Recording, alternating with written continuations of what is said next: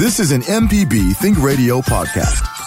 To hear previous shows, visit MPBOnline.org or download the MPB Public Radio app to listen on your iPhone or Android phone on demand.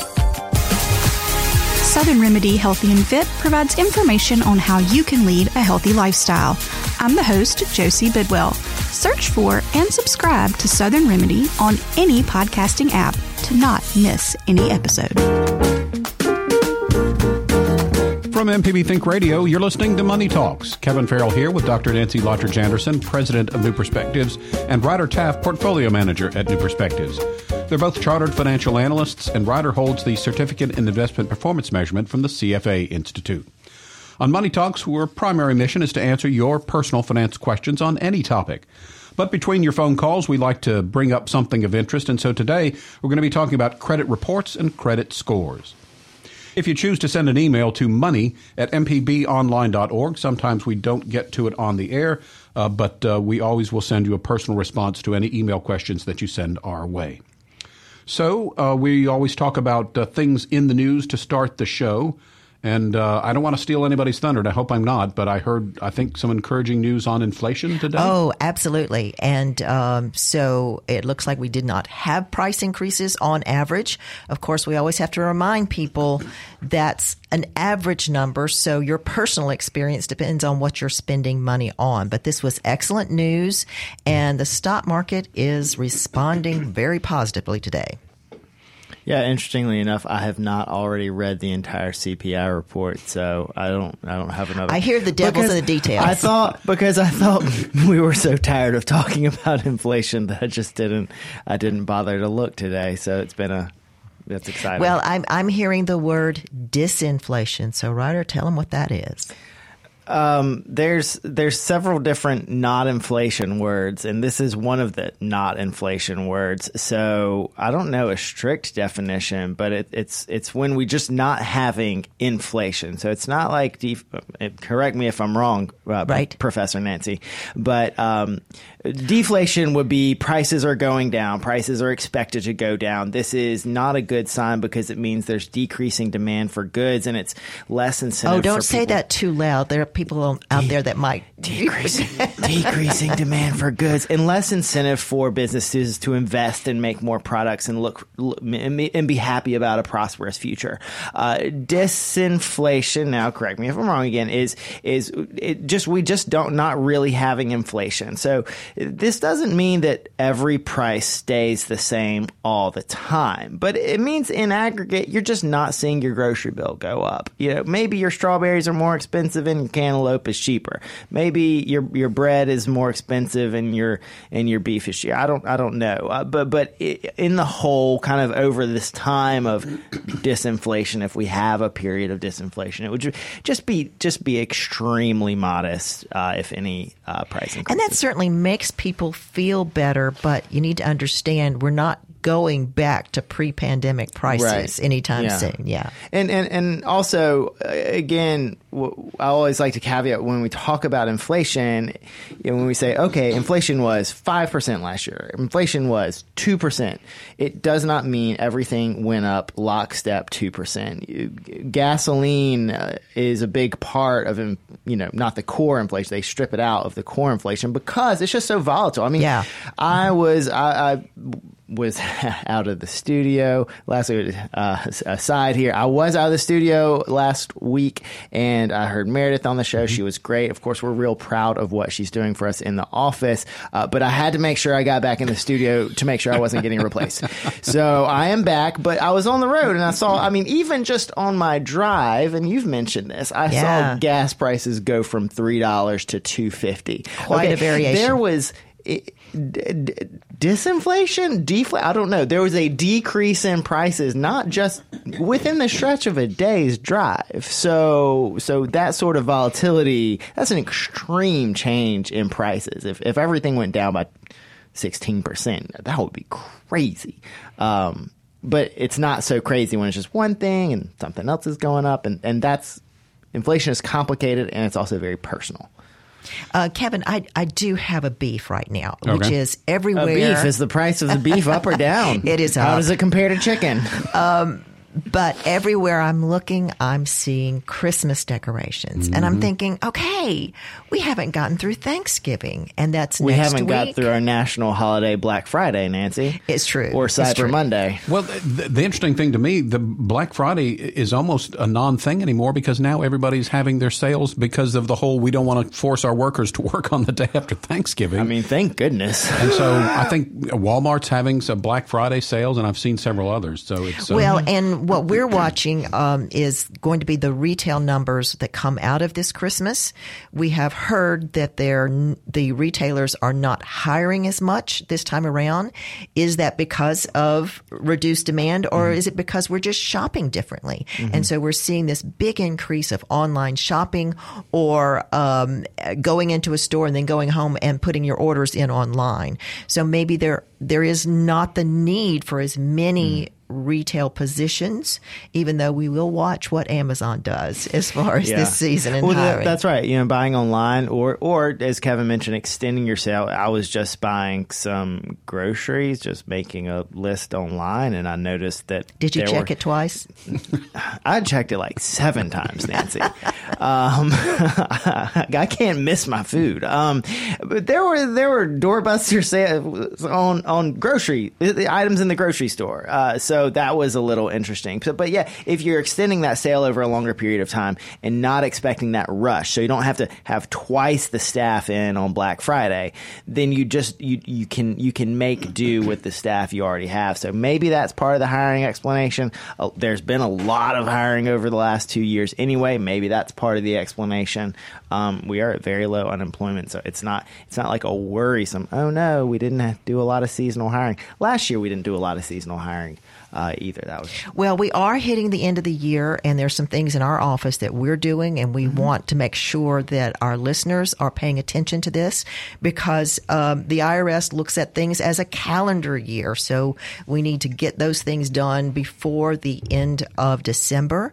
So if you have a retirement account and you are 72 or older, you should be taking a required minimum distribution. So that's a calculation. it's going to bump up to seventy three, I believe, is the the number this year. So yeah. So that's that's something that that everyone needs to make sure you you've done that. If you don't, there's a penalty. It was fifty percent. Was 50%. but I think they maybe bumped it down to ten percent. Yeah. Oh well, that does help, but it's It- still a penalty. But here, but here's the thing: it's, you shouldn't you shouldn't pay that penalty. There's no there's no reason. No. And there's, I believe, if you continue to not, and, and there there's some good faith allowances if you miss your first one, and, Right, And you take it in like January, like the IRS will be like, ah, we're okay. I, don't quote me on that. Um, You have to I fill out a piece of paper to but I get that. I think there's some additional penalties as well if you leave it in there uh, without actually just taking it late. So yeah, the, it's a penalty you should not just because it's smaller does not mean it's okay to take. And the other thing that we're doing a lot right now, which is the great fun of our business, is um, helping people as they decide on their charitable gifts. This often happens at the end of the year, and I know MPB wants to be on that everybody's list. Um, but helping them make those donations, what is the best way to do that tax wise? Whether it's to use that required minimum distribution or use appreciated stock, uh, we are working on those things. And and and so if you have uh, you mentioned appreciated stock, that would be in just a regular taxable account, not an IRA. Uh, if you have mutual funds towards the end of the year, they very often will distribute capital gains. Uh, it's a real good time. They'll start doing that in November and December to look and see what their estimated capital gains distributions are, uh, because sometimes those can be really cumbersome. And if you're looking to make a change in your portfolio, they can really motivate a good change. For instance, uh, years uh, ago, I was helping somebody. We noticed an extraordinarily large capital gain distribution. The, the capital gain distribution coming was basically the same size as their capital gain if they had just sold the mutual fund outright. So we and, and the fund was it was it was a good fund, but there were things we could replace it with that were more tax efficient and really really similar. So before the capital gain arrived, we were able to sell it Again, same tax consequence, but move it to a more tax efficient fund to protect them in the long run. Um, that and also just other kind of capital gains, looking at tax loss harvesting. And what is that? Well, it's something that's not available today in the market, but it was available maybe two weeks ago. Yeah. Tax loss harvesting is when you can have a you can buy a stock for $100 and it can go up to 120 you have a gain of $20 now if it goes down to $80 you have a loss of $20 so if you have things which have a loss in them for whatever reason maybe the whole market's down maybe it was just a terrible stock pick we've all been there folks um, you can sell it and that locks in that loss but you can use that loss to offset gains you have in your portfolio. Uh, you can offset gains in your portfolio and reduce that tax there, or you can use up to $3,000 of capital losses to offset income uh, on your tax uh, on your tax form. So you could save yourself maybe So a thousand dollars. Yeah, so it's it's worth reviewing uh, these sort of things. This is the sort of process we step into. We got a whole big stack of these tax reports on uh, actually Meredith's desk uh, right now. so I'm talking about value she's providing right now. Um, it- we're reviewing that and, and, and, and letting folks know, of course, if there's anything unusual working with their tax preparers, working with their CPAs, just to make sure everyone is super prepared going into next year and next tax season. All right, just a couple of quickies before we go to our first break. I heard on the radio this morning that the uh, tur- price of turkey is uh, down, but that the price of canned pumpkin and cranberries is up. So, Oh my gosh, are people becoming vegans? What about what about fresh pumpkin and cranberries? well, that's uh, that was interesting. I, they didn't say about pumpkin, but they did say that fresh uh, cranberries were uh, much cheaper. So that might be the. I don't Mm, there you like go. cranberry sauce anyway, so that doesn't bother me. Mm, We got a we got a hater in the studio. I don't know how So I feel could about this. I mean the turkeys? I know we had a stretch of time where uh, bird flu was an issue. That's true. So it could be that we just have a supply issue more than anything else. so maybe the turkey price is down over say last year when poultry was high, but maybe it's not Now- down over the past.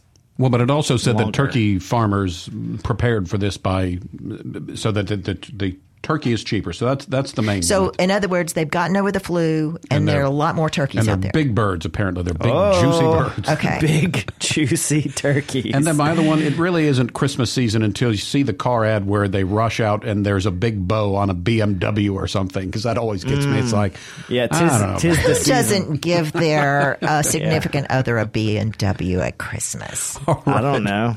You're listening to Money Talks. Our website, moneytalks.mpbonline.org, is one way to hear ba- pa- past broadcasts.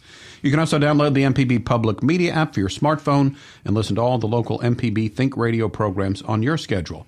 Kevin Farrell here with Dr. Nancy Lottridge Anderson, President of New Perspectives, and Ryder Taff, Portfolio Manager at New Perspectives.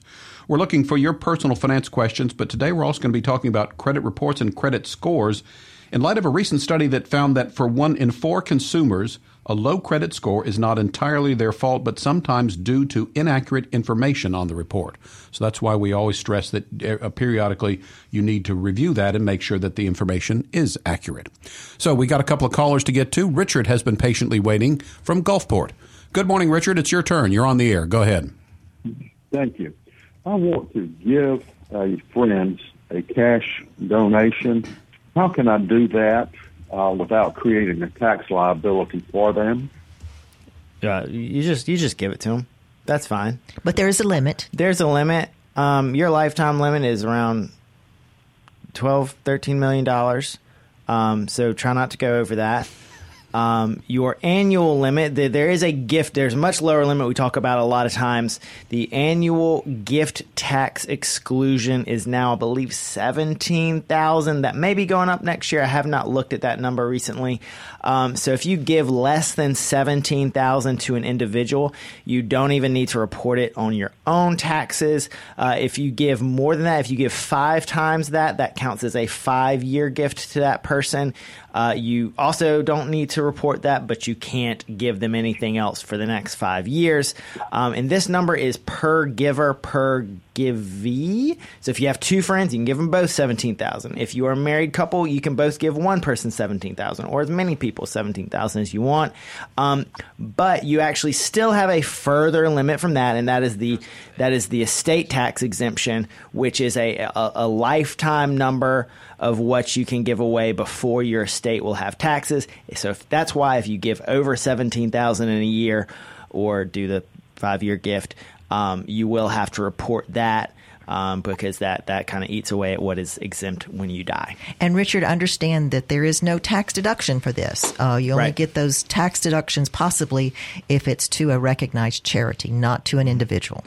And and I will say you did mention cash, which is great. A lot of times we also hear about folks wanting to give um, appreciated stock to to people uh, to friends, uh, often friends and family. Um, helping someone giving some Disney stock, as it were, as it is uh, to to some uh, family members right now. And when you give cash, it's just cash. This is fine. When you give a stock, you are giving it at the fair market value. So Disney stock, I believe, is around ninety dollars. You are giving ninety dollars. So again, that's subject to those limits we discussed earlier. But they receive it at your old cost basis. So if you paid twenty dollars years and years and years ago for Disney, and you were giving it at ninety dollars, then you are giving them a $70 capital gain, which is ultimately going to be taxable to them. So you got to think about folks' tax brackets. Again, we're talking about most of the time people are giving, gifting stock to their children. Um, but yeah, that's why I, I do think cash is a superior gift uh, when you're making a financial gift for that reason. And there's no form or anything that either the recipient or the donor needs to complete. Not if it's less than that 17,000. Okay, thank you. That that answered my question. All right, uh, Richard, we appreciate your phone call. Abram Nanny, who is in the control room for us this morning, checked out and says that next year that's going up to $18,000. Yeah, and There so this is also the time of year when we have seen a lot of those numbers be adjusted. So uh, what you can put in 401ks, in 403bs, um, and even uh, standard deductions have gone up. So look for those changes. You know, when we talk about this, uh, why it's important to maintain a good credit score and to review your credit report, a personal story for me. I'm having some uh, home improvement uh, project done and uh, was going to finance it. And due to my good credit score, I was able to qualify for the lowest possible interest rate. So that's very important. We're so proud of you, Well, Kevin. I- yes, absolutely. I did work Aren't hard you on proud of him, Ryder? Just Oh, like uh, absolutely, yeah. Wow. But something like this is it's it's a fairly sizable chunk because it's you know home improvement and it's going to be paid off over a number of years, and so it really does. I think uh, it, that that extra effort is worth it in the long run. I'm going to be Well, your your better rate that you got because of that clean credit score means you're going to pay less for that whole project. right. All right, uh, T is back on the line. Let's see if we can get a better phone line. Sorry about that earlier, T. Let's uh, try again. Oh, that's okay. I think it was my earbuds. Uh, Okay. My my uh, my question is, uh, like I said, I love the show and I learned a lot from y'all, and Thanks. especially I'm glad y'all picked this. You're welcome. I'm glad y'all picked this uh, topic about credit score because something happened to me last week with my credit score. Okay, about seven years ago, uh, me and my wife was in a, uh, a financial hardship, and I did qualify for the Chapter Seven, but I went ahead and didn't do it, and I battled it through and got all my debts paid off pretty much. And the ones I didn't get paid off, it was a charge off. Well, uh, I had seven. I, I finally could build my credit score back up to a 669. And uh, last week, I got uh, Capital One CreditWise, and they said my score changed, and I seven points come off of my score. So I called all my lenders, and I've been on time, not even 30 days past any of my lenders. And then I looked at my uh, credit wise report, and a charge off that I had back in 2017 popped back up on my credit score with TransUnion. And I was just curious, uh, can that, is that possible to happen? Yes, yes. I mean, a charge off, even though you can say, well, you know, I'm um, I'm free and clear with the with the company that that I took the debt on, but it still is counting against you. That's the problem, and you haven't passed that seven years. D- T, I want to make sure I heard you correctly. Did you say you went from you went down seven points from a six sixty nine? Is that correct? Yes, that's correct. Uh, okay, I, I, I will say a seven point fluctuation. I, I mean, we could just have a light breeze and everybody's credit score would change by seven points. That that is that is not a big deal. You might see it fluctuate ten points up next week. Uh, it, it just there's so many factors that could be playing on it with the calculation. And, and one common one is just your credit utilization. They can check that at any point during the month, and maybe one day you spent a couple dollars more than the day before, so your credit utilization went up a little bit, so your points came down just a little bit. But when you mention something coming back on your credit score that you thought was off of your credit report, well, it may have been there the whole time. May though. have been. And so my concern, T, is that you're still under 700, and really that's sort of the around that magic numbers where you really start to get some breaks yeah. on credit, and and I really think maybe you're just now noticing that that charge off is still there. You can pull a copy of your credit report. I don't know if you've done that at annualcreditreport.com and see what is still there. But if it's something that's been within that seven years, yeah, it could still be dinging you. So, and, and one thing to keep in mind, if that is something that you, you really truly believe should be off your credit score, should have been taken off your credit score uh, in the past uh, already, uh, you you can write to uh, the creditor and the uh, the credit agencies and ask to have that reviewed and removed. There is there's a process for that. I always refer people to the Consumer Financial Protection Bureau for information on how to file uh, complaints and requests for having things removed. They've got some form letters there you can write. Um, one very important thing is always documenting, having those documents, remembering you know what this was for. Uh, when it was removed, what should have happened at the time, you know, having all those documents of your own together, putting that together uh, is important for seeing if you can get that removed if if that's the case. Because uh, uh, one thing I will say, sometimes people say, "Oh, well, it was a debt that was seven years old. Uh, shouldn't it roll off after seven years?" Yes, if you paid it, it should roll off. If you have not paid a debt, uh, it should not. But if it was charged off and, and that you consider to no longer owe it, and no, that shouldn't be showing up on your credit uh, report. Uh, at least, at least not for much longer.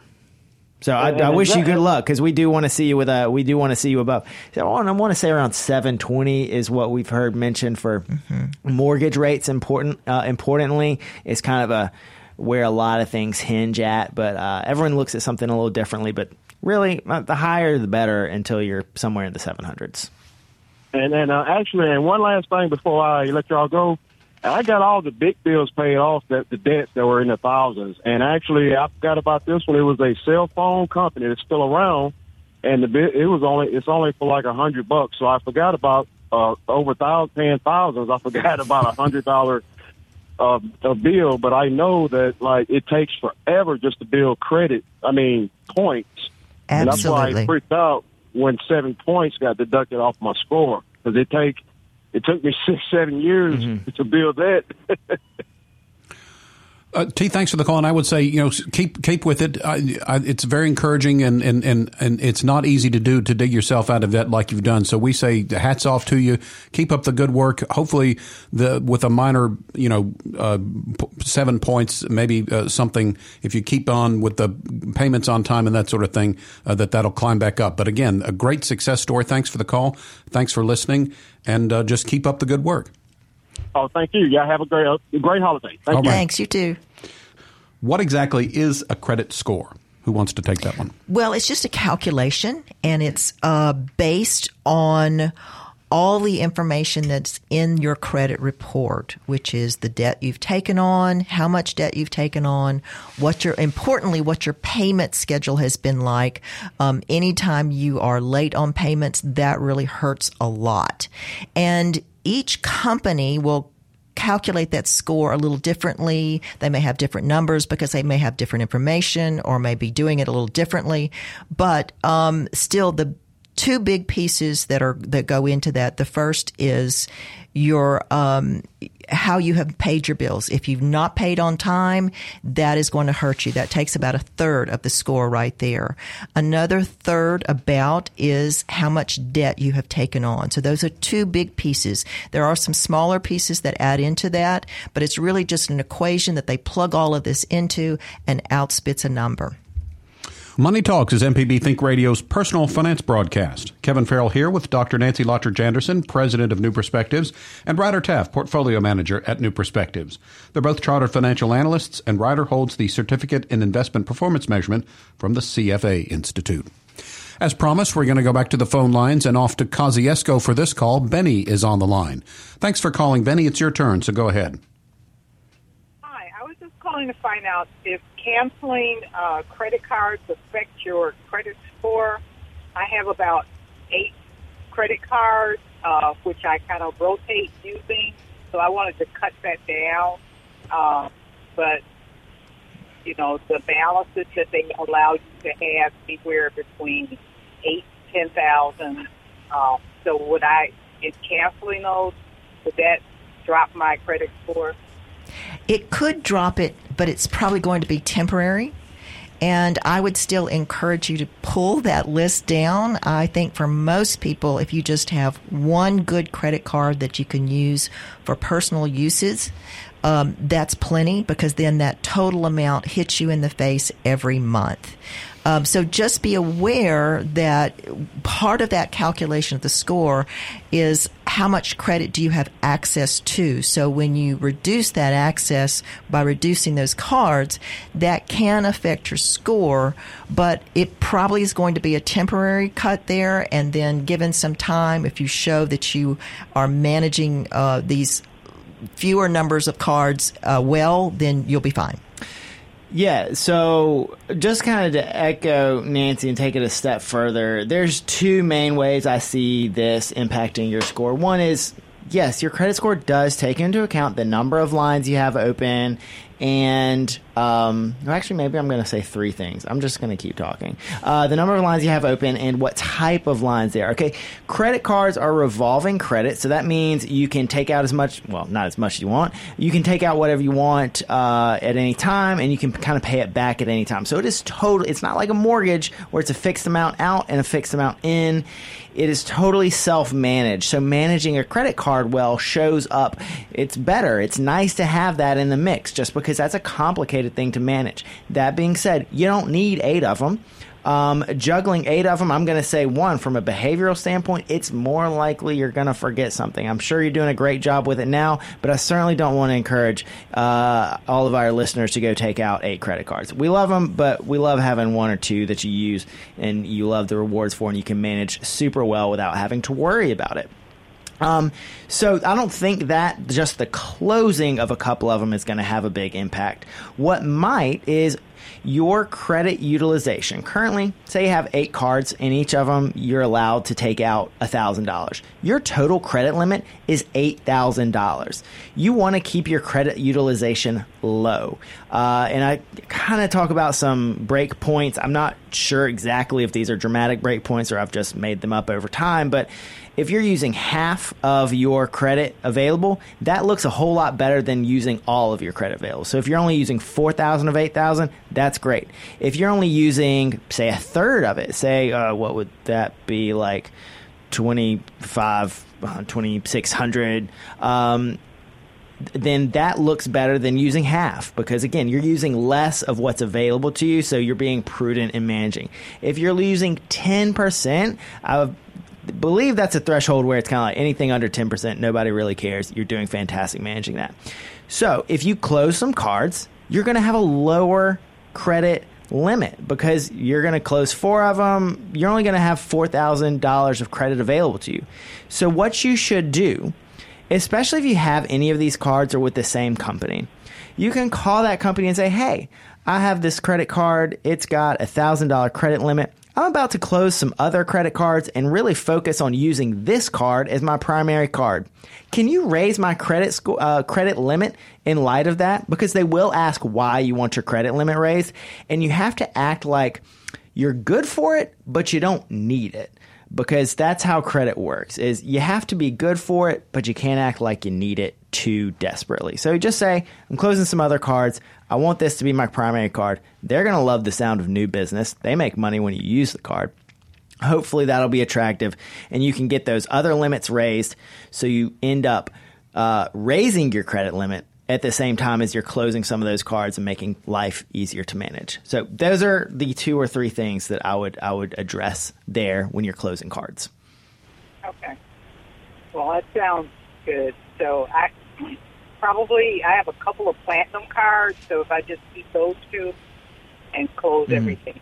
And Yeah. know, know that you're you're not the record. We had one person call in with 21 cards. Think of how big that wallet is. I mean, that's just inconvenient to carry around at that point. You got to well, carry. if it's all in your phone, though. got to put them on a leash. Use, like, use a specific card for gas.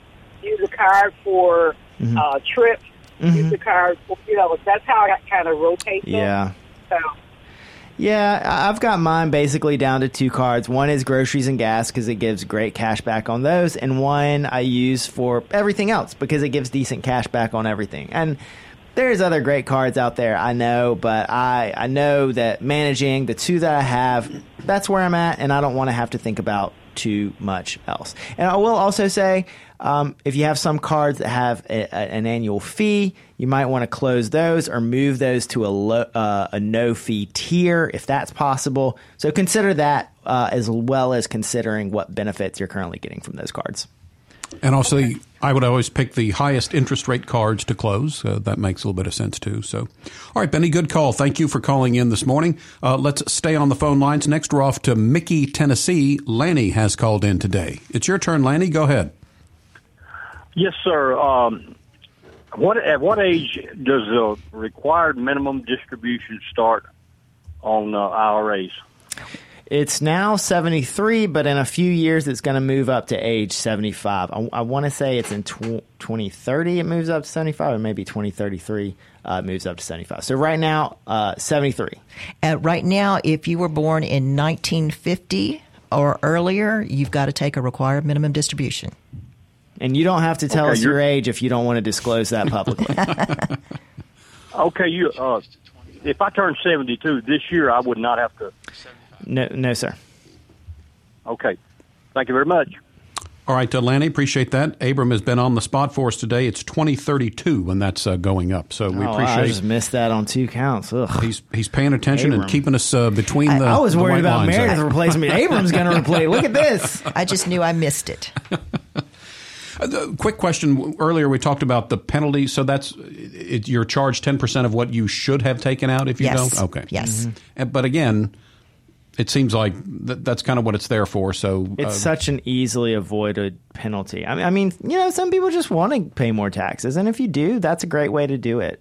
And any place where you have that IRA account, they should be reporting that number to you. It should be somewhere on a statement, or you could call them and find out what is that required minimum distribution. It's not calculated until we get to the end of the year. So 1231 of this year, we're going to look at values of accounts, and that will tell us based on that calculation and lifespan of that person what they have to take out in 2024.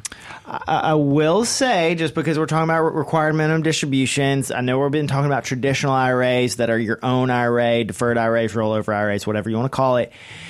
This is different for beneficiary IRAs. I know y'all talked about them last week, but those rules, one, they had a dramatic change in 2020 as to what the rules are. You now have both a time limit to take everything out by and required distributions, but also what we found is a lot of custodians won't calculate that for you just because it is ever so slightly more complicated, they've just decided that it's too hard. So that's something that you're going to have to stay on top of. It's not complicated. You need to know your own date of birth. You need to know who you inherited it from, what their date of birth and date of death is, which, if they're dead, you should have on the death certificate. Um, and then you do need to do some planning as to how you want to take it out. At some place, you know, working with somebody who, who knows how to do those calculations can help. There are good calculators for that online. You just kind of have to be um, careful uh, about making sure you. The death date is a, is just more important than it has ever been, really, because of uh, that defines the cutoff between some old rules and some new rules. And you just have to take it out. I mean, you could take it out and put it in a bank account. Am I, am I right? Right. You mm-hmm. just have to make sure that it shows mm-hmm. up as a distribution, which means it is taxable income. And so you have to prepare for that, whether you ask them to withhold some tax for you or you plan to pay the tax that will be due the next tax filing season. We're glad you found our show, Money Talks. Kevin Farrell here with Dr. Nancy Lottridge Anderson, President of New Perspectives, and Ryder Taff, Portfolio Manager at New Perspectives. Let's head right to the phones. Make sure we get these two calls in before the end of the show. We'll start in McComb. Alice has called in today. Good morning, Alice. You're on the air with us. Go ahead. Good morning. I'm gonna try to be as fast as I can. Y'all help me understand this. Uh, I got a credit card. I had called in, but I didn't know I was gonna get it, but I got it. It's twenty nine point twenty four percent. Wow. Pretty high. Yes, I don't want. I ain't. I ain't used it. I ain't done nothing. So. Um, Alice, then- let me ask you this: Do you have any other credit cards or debit cards? all I have is my bank debit card. Okay. All right. Go ahead. Oh, that, that that's too much. So I got the card, but I ain't activated it nothing. So Mm-hmm. something else they got on here about cashback rewards. What do more programs? I don't want to get into something I don't understand. I don't want the card for nothing, Mm-hmm. but it, you know, spend it on what I want and not Mm-hmm. get into anything else. Yeah, Alice, this is this is a great question and a, great way to illustrate the why we look at credit cards as a tool to use, a tool to help you manage your spending, but not to help you spend more. So your interest rate is twenty nine point twenty four. So that means if you put if you buy something on the card and then the end of the month comes and you don't pay that bill, they will charge you 29 that's that is more than 2% interest a month. So you put $100 on it, that is $2 a month. They're going to start charging you for that. Rough numbers. If you pay it off, you, you don't owe any interest on there. So if you're only planning on spending, you know, doing your regular spend, your grocery shopping and your bills, things you are already managing well and you know you can pay off at the end of the month, then there's the interest rate just doesn't matter as much. You have to be really really sure and serious with yourself when you say, "Is this an expense I know I'm going to pay off?" Um, you know, don't use it to spend more money than you would spend in a month normally. Don't use it to say, "Well, look, I can just put this uh, this home improvement. I can put this new uh, new appliance. I can put this expensive trip on it because that means oh, I'll push. I'll pay. No, only what you can pay on it, and and then that's that's a fine tool for managing your spending because then you'll you'll put your expenses on in a month and you'll just pay that bill at one time when you know you have the money. Very often that works really well when people are paid on a paycheck. Maybe people are paid once a month as their primary income, and it's just managing that cash flow. Um, additionally, we do like credit cards because they provide a level of protection. Whereas, especially you hear about it at gas stations, where you'll put your debit card in and somebody will get your debit card number and take money out of your bank account. When you're doing a credit card, you're spending someone else's money and they're going to go fight for that money back and you are not liable for it. Well, Alice, I think uh, the bottom line here is because you only have a debit card, you don't have another credit card, you did get approved for this. It is very high on that interest rate, almost 30%. Um, then maybe you go ahead and activate it, but you keep it. And one of the suggestions, do you remember this, Kevin? Someone said uh, they put it in a freezer. so it is it is that emergency thing that you can draw on if you need to. Um, if you are purchasing something that you're going to pay in full, but maybe you're purchasing over the phone or online and you need some protection, that's what he's referencing with that being a tool for you.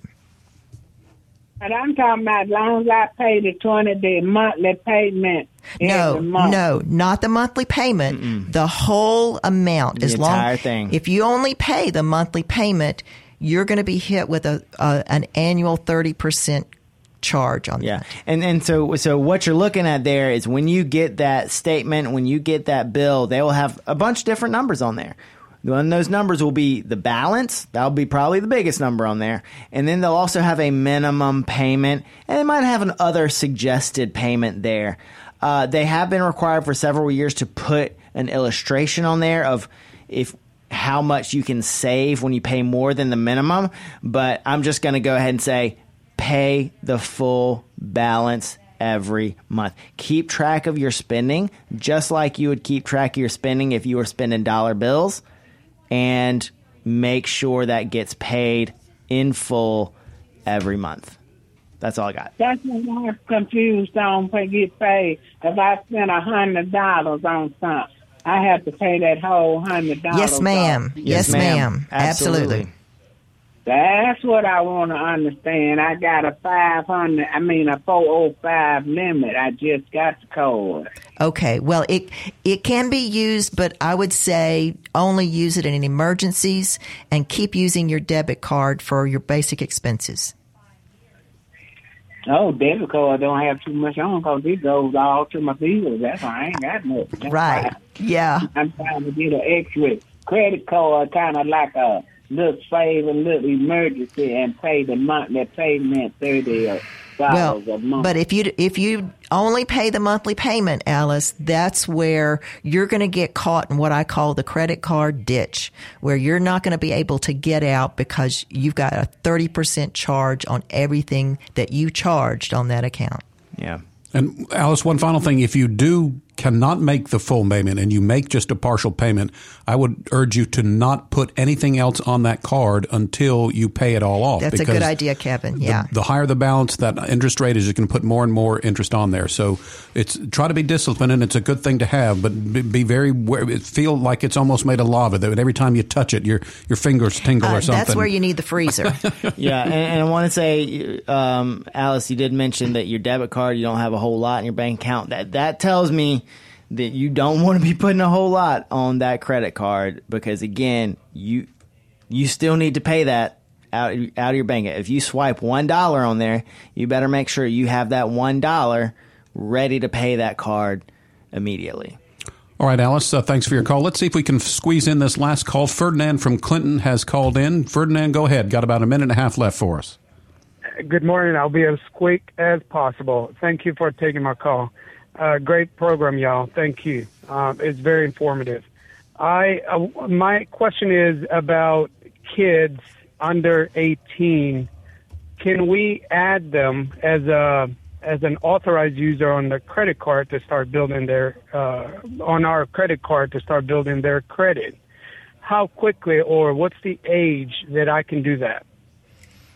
So I believe that you can. You uh, authorized user rules that may vary from credit card company to credit card company, and it may vary how they report it. Uh, some credit cards they may not report onto an authorized user's credit report, so that may be something to look for if you are trying to build their credit.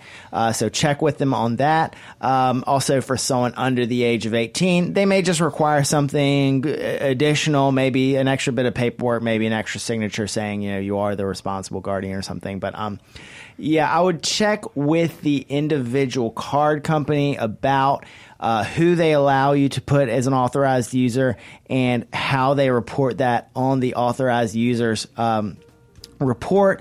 Also, if you're actually giving them a card, bear in mind that the primary card owner, typically in all cases, is the one responsible for paying the bill. If they run up a bill, you still have to pay it. All right, Ferdinand, thanks for that. Well, that's going to wrap us up for today. Money Talks is a production of MPB Think Radio, funded in part by generous financial support from listeners. To hear today's show or a previous show, you can visit moneytalks.mpbonline.org or listen to the podcast by searching for Money Talks. Our call screener this morning was Charles Arnold. So for Dr. Nancy Lottridge Anderson and Ryder Taff, I'm Kevin Farrell, inviting you to join us every Tuesday at 9 for Money Talks. It's heard only on MPB Think Radio. This is an MPB Think Radio podcast. To hear previous shows, visit MPBOnline.org or download the MPB Public Radio app to listen on your iPhone or Android phone on demand.